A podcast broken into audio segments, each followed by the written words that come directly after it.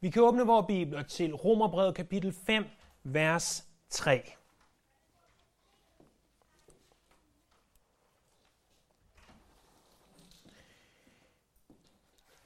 Vi læser, når vi begynder fra det første vers. Da vi nu er blevet gjort retfærdige af tro, har vi fred med Gud ved vor Herre Jesus Kristus.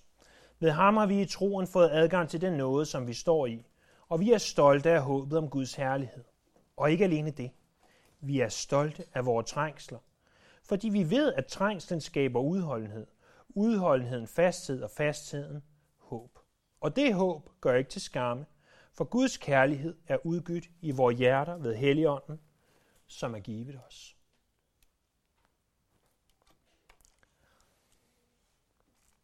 Jeg er sikker på, at hver en af jer kender udtrykket fra eventyrene, og de levede lykkeligt til deres dages ende. Velgjort de der ej. Sikke noget sludder og vrøvl. Øh, hvis vi læste eventyret om Rapunzel, som blandt andet slutter på den måde, tror I så selv, at efter at kongesønnen, som redder Rapunzel med det lange hår og drager ud i ørkenen og øh, som blind og får Rapunzels tårer i øjnene, øh, og at de så bliver gift og lever lykkeligt til deres dages ende, at der aldrig mere er problemer mellem Rapunzel og kongesønnen, slud og vrøvl. Det passer ikke. Eventyrene passer ikke. Ingen lever lykkeligt til deres dages ende på den måde, som eventyrene taler om det. Fordi i den her verden er der én ting, der er sikker. Det er, at vi vil opleve trængsler. Det er ganske, ganske vist. Spørgsmålet er ikke, om der kommer trængsler eller ej. Spørgsmålet er, hvordan du reagerer, når trængslerne kommer. Det er forskellen. Ikke om trængslerne kommer, for de kommer. Mærk i mine ord. Men hvordan reagerer du, når trængslerne kommer? Det er det, vi vil tale om i dag. Hvad er sammenhængen? Hvad er sammenhængen mellem vers 3 og 4, som vi skal se på i dag, og vers 1 og 2, som vi så på sidste gang. Ja, sammenhængen er, at der står i begyndelsen af vers 3, og ikke alene det. Det betyder, at der er en sammenhæng til det, vi lige har set.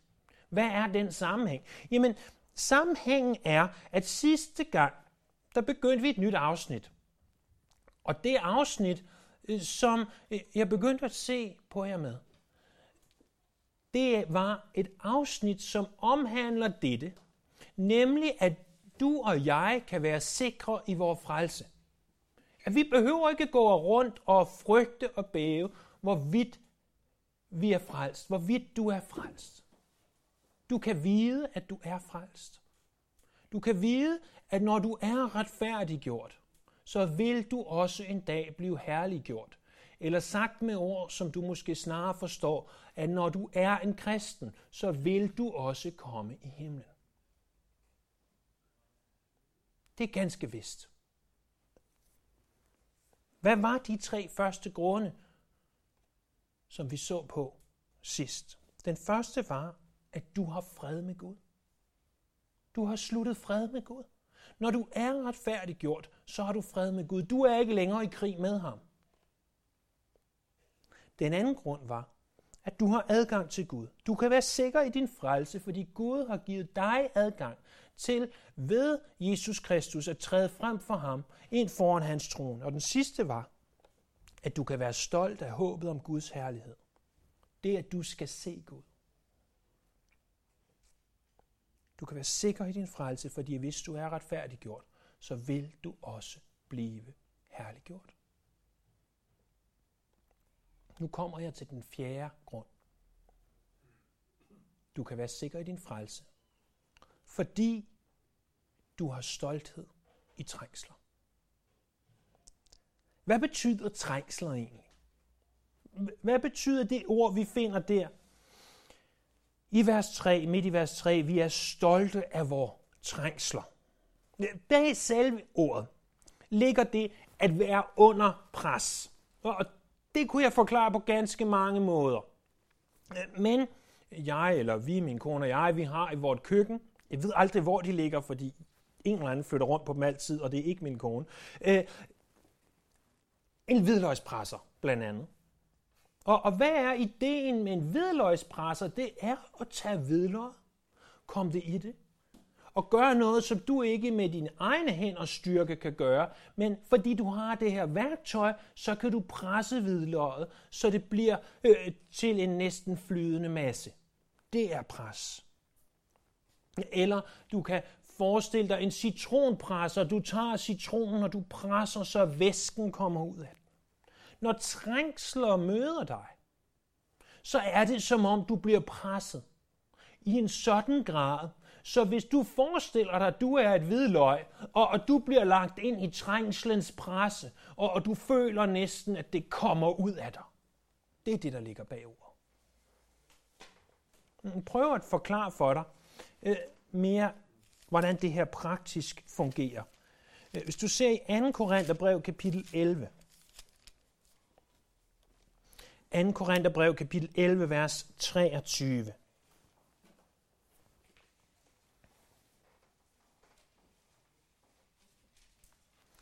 Der forklarer Paulus, hvad det er, han har gennemgået. Hvad det er, der har været hans trængsler. Prøv at se der. 2. Korintherbrev kapitel 11, vers 23. Er de kristige tjenere? Jeg taler rent og sindigt, jeg overgår dem. Jeg har slidt, og jeg har slæbt. Jeg har tit været i fængsel. Jeg har fået slag i massevis. Jeg har været i livsfare mange gange.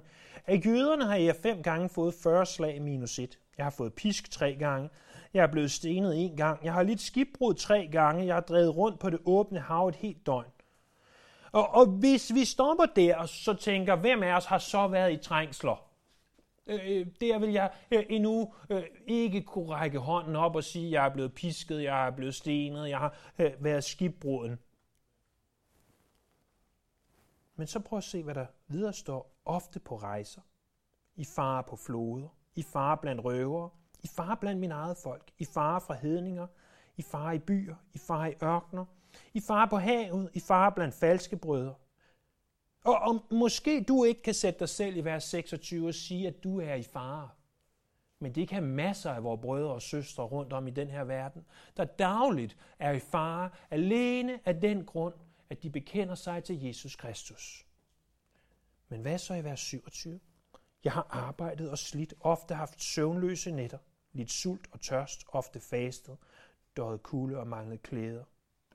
Og, og måske vi i Danmark ikke føler det her, men har du arbejdet for riget? Har du sat noget til side for dig selv, for Guds rige? Så er du i det her vers. Og så vers 28. Hertil kommer det, som dagligt trykker mig. Bekymringerne for alle menighederne. Hvem er magtesløs, uden jeg også er magtesløs? Hvem falder fra, uden at det sviger i mig? Alt det her illustrerer trængsler. Men, men vi kan ikke sætte et definitivt skæld om trængslerne og sige, det her er trængsler, det her er problemer, øh, og, og det her er noget tredje. Men vi må nok sige det sådan, at trængsler i den sammenhæng, som Paulus nævner dem i Romerbreds 5. kapitel, er ting, som er seriøse. Det er ting, som betyder noget. Det, det, det er ikke de små ligegyldigheder, så at sige, som møder os hver eneste dag. Det her, det er ting, vi ligger søvnløse over om natten. Det er ting, der oprigtigt bekymrer os. Og, og må jeg tilføje, det er ikke nødvendigvis de ting, du pådrager dig selv, fordi du har en stor åben mund og siger noget tåbeligt. Det er ikke nødvendigvis trængsler. Det er dumheder, der rammer dig, fordi du ikke kan holde din mund. Det er ikke det samme. Men trængsler rammer os alle.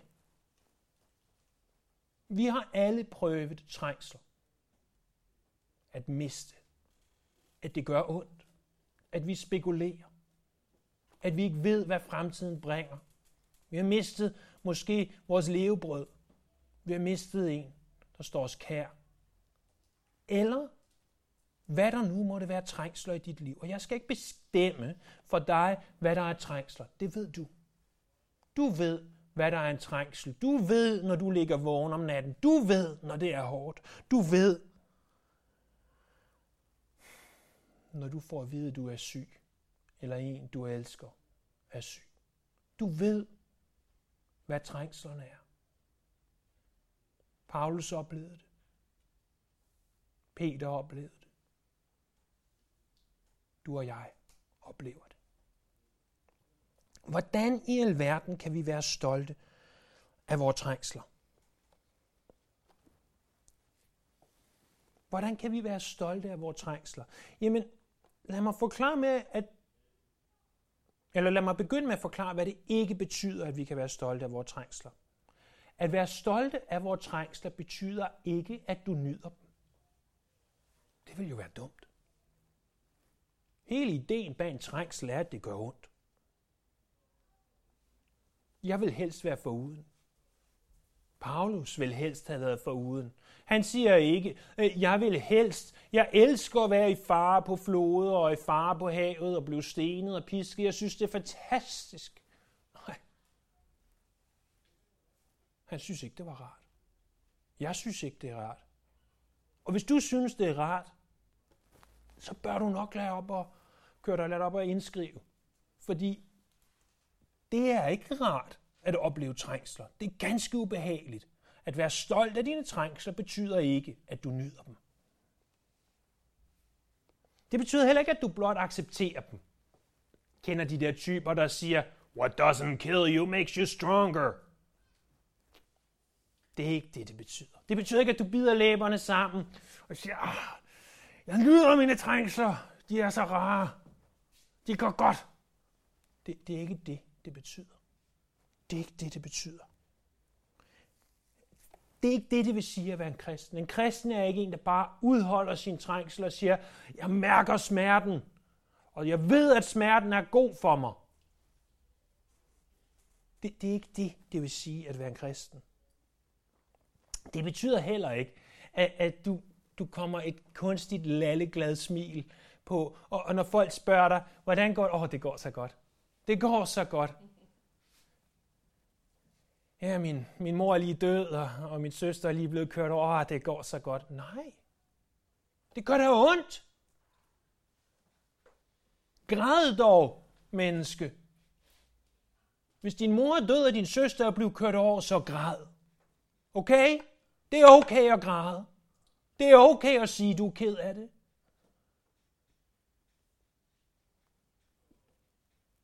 For det gør. Trængsler gør ondt. Forestil dig igen, jeg ved godt, det kan være svært, men forestil dig igen, at du er det der hvidløg. Og, og du bliver presset igennem hvidløgspressen. Tror du ikke, det gør ondt? Tror du, det er rart for hvidløget? Nej. Det gør da hamrende ondt. Nu ved jeg selvfølgelig, at det hvidløg er fuldstændig ligeglad. Men det gør da ondt. Hvis du var hvidløget, græd dog. Vi græder ikke som dem, der ikke har noget håb. Vi sørger ikke som dem, der ikke har noget håb, for vi har et håb. Og selvom det gør ondt, så sørger vi. Men hvad betyder det så? Lad os sige, at du får besked på, at du er syg. Lægen kommer og siger til dig, at du er syg. Prøv at høre. Naturligvis vil du først være i chok. Naturligvis vil du først jamre. Det er normalt. Det er den naturlige menneskelige reaktion. Hvis du får at vide, denne her trængsel er nu over dig, græd. Du vil jamre. Det er den helt naturlige reaktion. Men efter et stykke tid, når chokket og den primære reaktion begynder at aftage, vil du huske på, hvad der står i Romerbrevet kapitel 5, vers 3 og 4. Og du kan begynde at blive stolt af din trængsel. Du er, stolte af, du er stolt af det, som trængslen producerer i dig. Og det, som den i sidste ende gør ved dig. Det er ikke selve trængslen. Trængslen er ikke behagelig. Men trængslen gør noget godt ved dig. Lad mig illustrere det med noget andet fra køkkenet. Øh, forestil dig, at igen, øh, vi gør en madvare levende, at du tager dejen, og du siger, at dejen er levende, og du står der ældre i dejen. Øh, gætter ikke på, at dejen vil bryde sig om det. Måske vil den se det som en massage, jeg ved det ikke. Men du står der ældre i dejen, og, og dejen øh, bliver formet til de boller, som du vil sætte i din ovn. Og så tager du den her bolle og sætter ind i en 180-200 grader varm ovn. Tror du, at bollen vil synes om at blive sat i en 200 grader varm ovn? Nej. Men hvad når den kommer ud? Hvad producerer ovnen? Den producerer det, at bollen på et tidspunkt begynder at fylde hele huset af en duft, der er forunderlig vidunderlig. Og, og når den kommer ud, så er der jo næsten ikke noget som sådan en nybagt bold. Som kan være til glæde for alle andre. Ovnen producerer noget og gør noget ved den her bold. Den, den gør, at den trængsel, som bollen gennemgår, som brødet gennemgår, gør dejen som egentlig i sig selv var uspiselig, til noget, som er fantastisk, som andre også kan få glæde af. Det er det, det betyder at være stolt af din trængsel. Fordi din trængsel, e, et trængsel i sig selv er forfærdelig. Den gør ondt, den græder vi over. Men den producerer noget i dig, som er meget mere værdifuldt. Den gør noget ved dig. Hvorfor er det, at du kan være stolt af dine trængsler? Du kan være stolt af dine trængsler. Prøv at se, hvad der står. Ikke alene det. Vi kan være stolte af, vores trængsler, af vores trængsler, fordi vi ved, at trængslen skaber udholdenhed. Udholdenheden fasthed og fastheden håb. Du kan være stolt af din trængsel, fordi du ved noget. Hvad er det, du ved? Det er din viden om Gud og om Guds formål, og ikke mindst appliceringen af dette, der gør, at du kan være stolt i dine trængsler. Fordi du ved, at trængslerne gør noget ved dig. Du ved, hvad de producerer. Og, og prøv at høre, det er derfor, du sidder her i dag. Med en åben bibel, med et åbent hjerte. Med åbne ører. Og lytter. Fordi du har behov for at vide noget. Fordi jeg har behov for at vide noget. Det er derfor, at jeg studerer. Det er derfor, du studerer skriften. Fordi du har behov for at vide noget. Og når du tager den viden, du har, og applicerer den, altså bruger den på den rigtige måde, så producerer det noget i dig. Du kan være stolt af din trængsel. Ikke trængslen i sig selv. Fordi du ved noget. Der er en ting, du ved. Du ved det, fordi du læser det i ord. Du ved det, fordi Gud har sagt det til dig. I sit ord.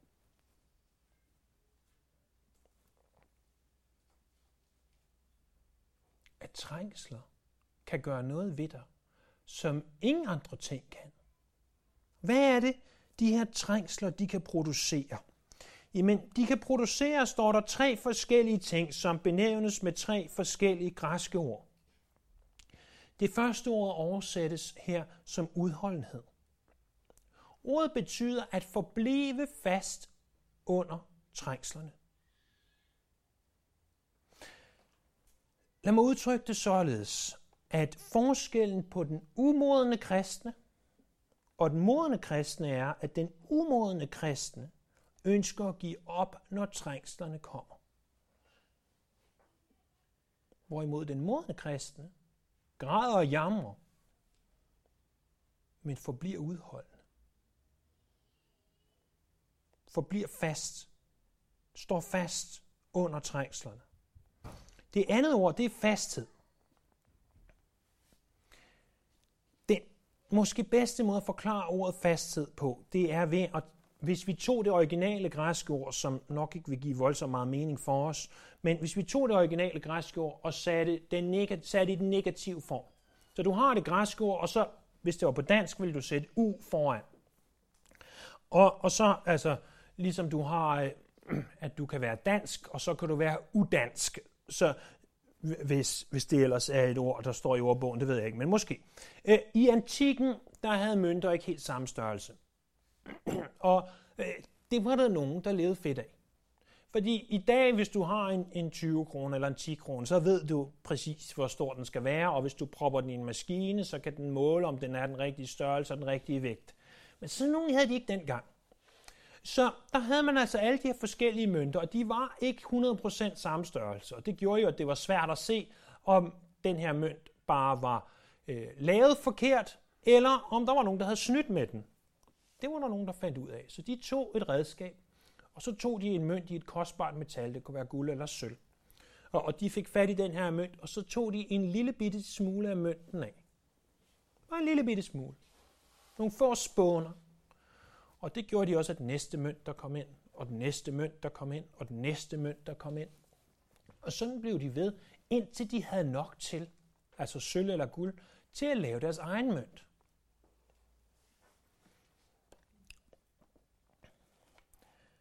Men problemet var jo bare, at hvis købmand nummer 1 gjorde det her, og købmand nummer 2 også gjorde det, og købmand nummer 3 også gjorde det, så til sidst, så var mønten altså så lille, at den bliver ufast. Altså hvis du tager ordet, som vi oversætter til fast, og så sætter et u foran, så bliver den ufast. Det er ikke et rigtigt ægte ord.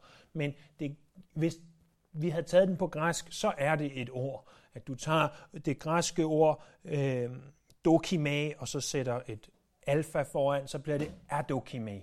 Så bliver den ufast, vil vi kunne have oversat det til, hvis det havde været et ord, der eksisterede. Den kunne ikke bruges længere.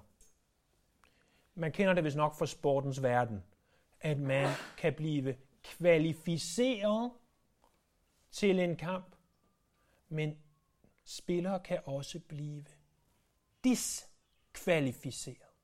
Mønten bliver diskvalificeret. Og hvad betyder alt det så? Jo, der står, at hvis, hvis du er udholdende,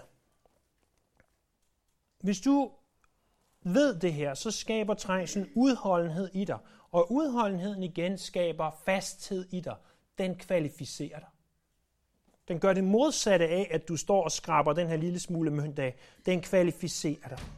Når den kristne øh, møder trængsler, og det har produceret udholdenhed, fordi han ved, hvad det er, det producerer, fordi han siger, jeg, jeg ved, at Gud har styr på det, øh, så bliver du godkendt. Du bliver kvalificeret. Du står fast, du kvalificeres. Kan I huske lignelsen om sædemanden? Der står en sædemand gik ud for at så, og så så han alt den her forskellige sæd i forskellige jord. Og noget af sæden lander på klippegrund, uden meget jord. Den sæd, den bliver diskvalificeret, fordi den falder fra, når der kommer trængsler og forfølgelser. Det er det, de her ikke gør. De falder ikke fra. De bliver snarere kvalificeret. Det bekræfter, at de er kristne. At de er kristne. Det bekræfter det. Og det igen producerer så et håb. Håb er at kunne se frem til noget med en vis grad af sikkerhed. Allerede i vers 2 så vi håbet om Guds herlighed. Altså håbet om, at du og jeg, vi skal se Gud ansigt til ansigt. Når du kommer igennem trængslen, hvis vi kan forblive i min, synes jeg selv, fjollede illustration, når vi kommer ud af ovnen, klar til at blive sat på bordet, så ser du, hvordan trængselen har skabt udholdenhed i dig, hvordan den har skabt fasthed, altså at du er kvalificeret, og at dit håb til Herren nu er endnu større. Det er det, som trængslerne producerer i dig. Udholdenheden og fastheden og håbet, som skabes ved dine trængsler, de er din sikkerhed for, at du er i sandhed retfærdiggjort ved troen alene. Øh, hvis du gennemgår livet som en kristen og ser, at du tager trængsler på den her måde, så kan du være sikker på, hvis du selvfølgelig bekender Jesus som herre og de andre grundlæggende ting, som vi kender, så kan du være sikker på, at du er en kristen. Gør vi altid sådan her? Gør jeg altid sådan her? Nej. Men ser du det i dit liv? Ser du, at du tager trængslerne sådan? Hvordan reagerer du, når trængslerne kommer? Bliver du fortvivlet og spørger, hvor er Gud? Eller Bliver du fortvivlet og siger, jeg ved, hvor Gud er? Prøv, prøv at se den kæmpe forskel. Du må gerne blive fortvivlet, når trængslerne kommer. Men spørgsmålet er, hvilket spørgsmål stiller du efterfølgende? Stiller du spørgsmålet, hvor er Gud? Åh Gud, hvor er du? Eller siger du, jeg ved, hvor du er. Du er det samme sted, du altid har været. Du sidder på din trone i himlen, og du har styr på det. Du ved, hvorfor at du tillader, at jeg gennemgår den her trængsel i dag. Nyd dem aldrig. Men du må juble, fordi at trængslerne understreger, hvor vidt og er med til at understrege, ikke som det eneste, det kan ikke stå alene, men de er med til at understrege, hvorvidt du er en kristen eller ej. Fordi en tro, der ikke hjælper dig, når du har mest brug for det, det er altså ikke en kristen tro.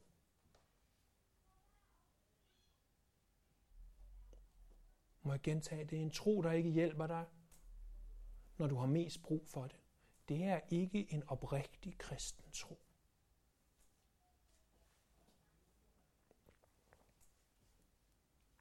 Når du oplever, at trængslerne renser dig, så er det som guld, der renses i inden. Og trængslerne gør en ting.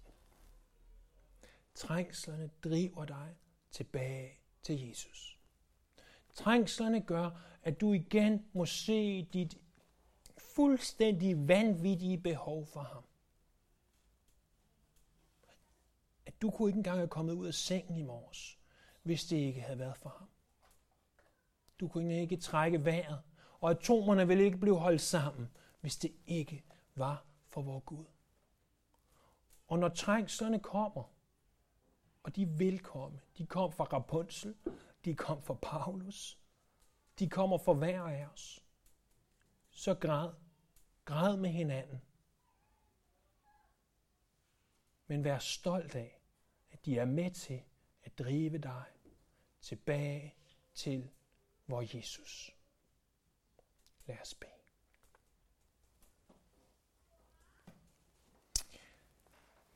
Himmelske Herre, skaber Gud. Jeg vil være tåbelig, hvis jeg ikke vidste, at, at nogle af os, der er her til stede i dag, inden for en overskuelig fremtid, vil opleve trængsler. Og jeg beder om, at jeg og vi her må huske på det, vi har hørt i dag. Om det, som trængslerne kan producere i os her. At vi må vide det her, så at vi kan være stolte, når de kommer.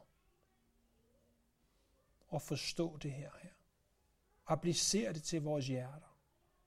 Og der, hvor det er svært at forstå her, må, må du hjælpe med til at gøre det klart. Vi tilbeder dig, vi lover dig, og vi ærer dig. Amen.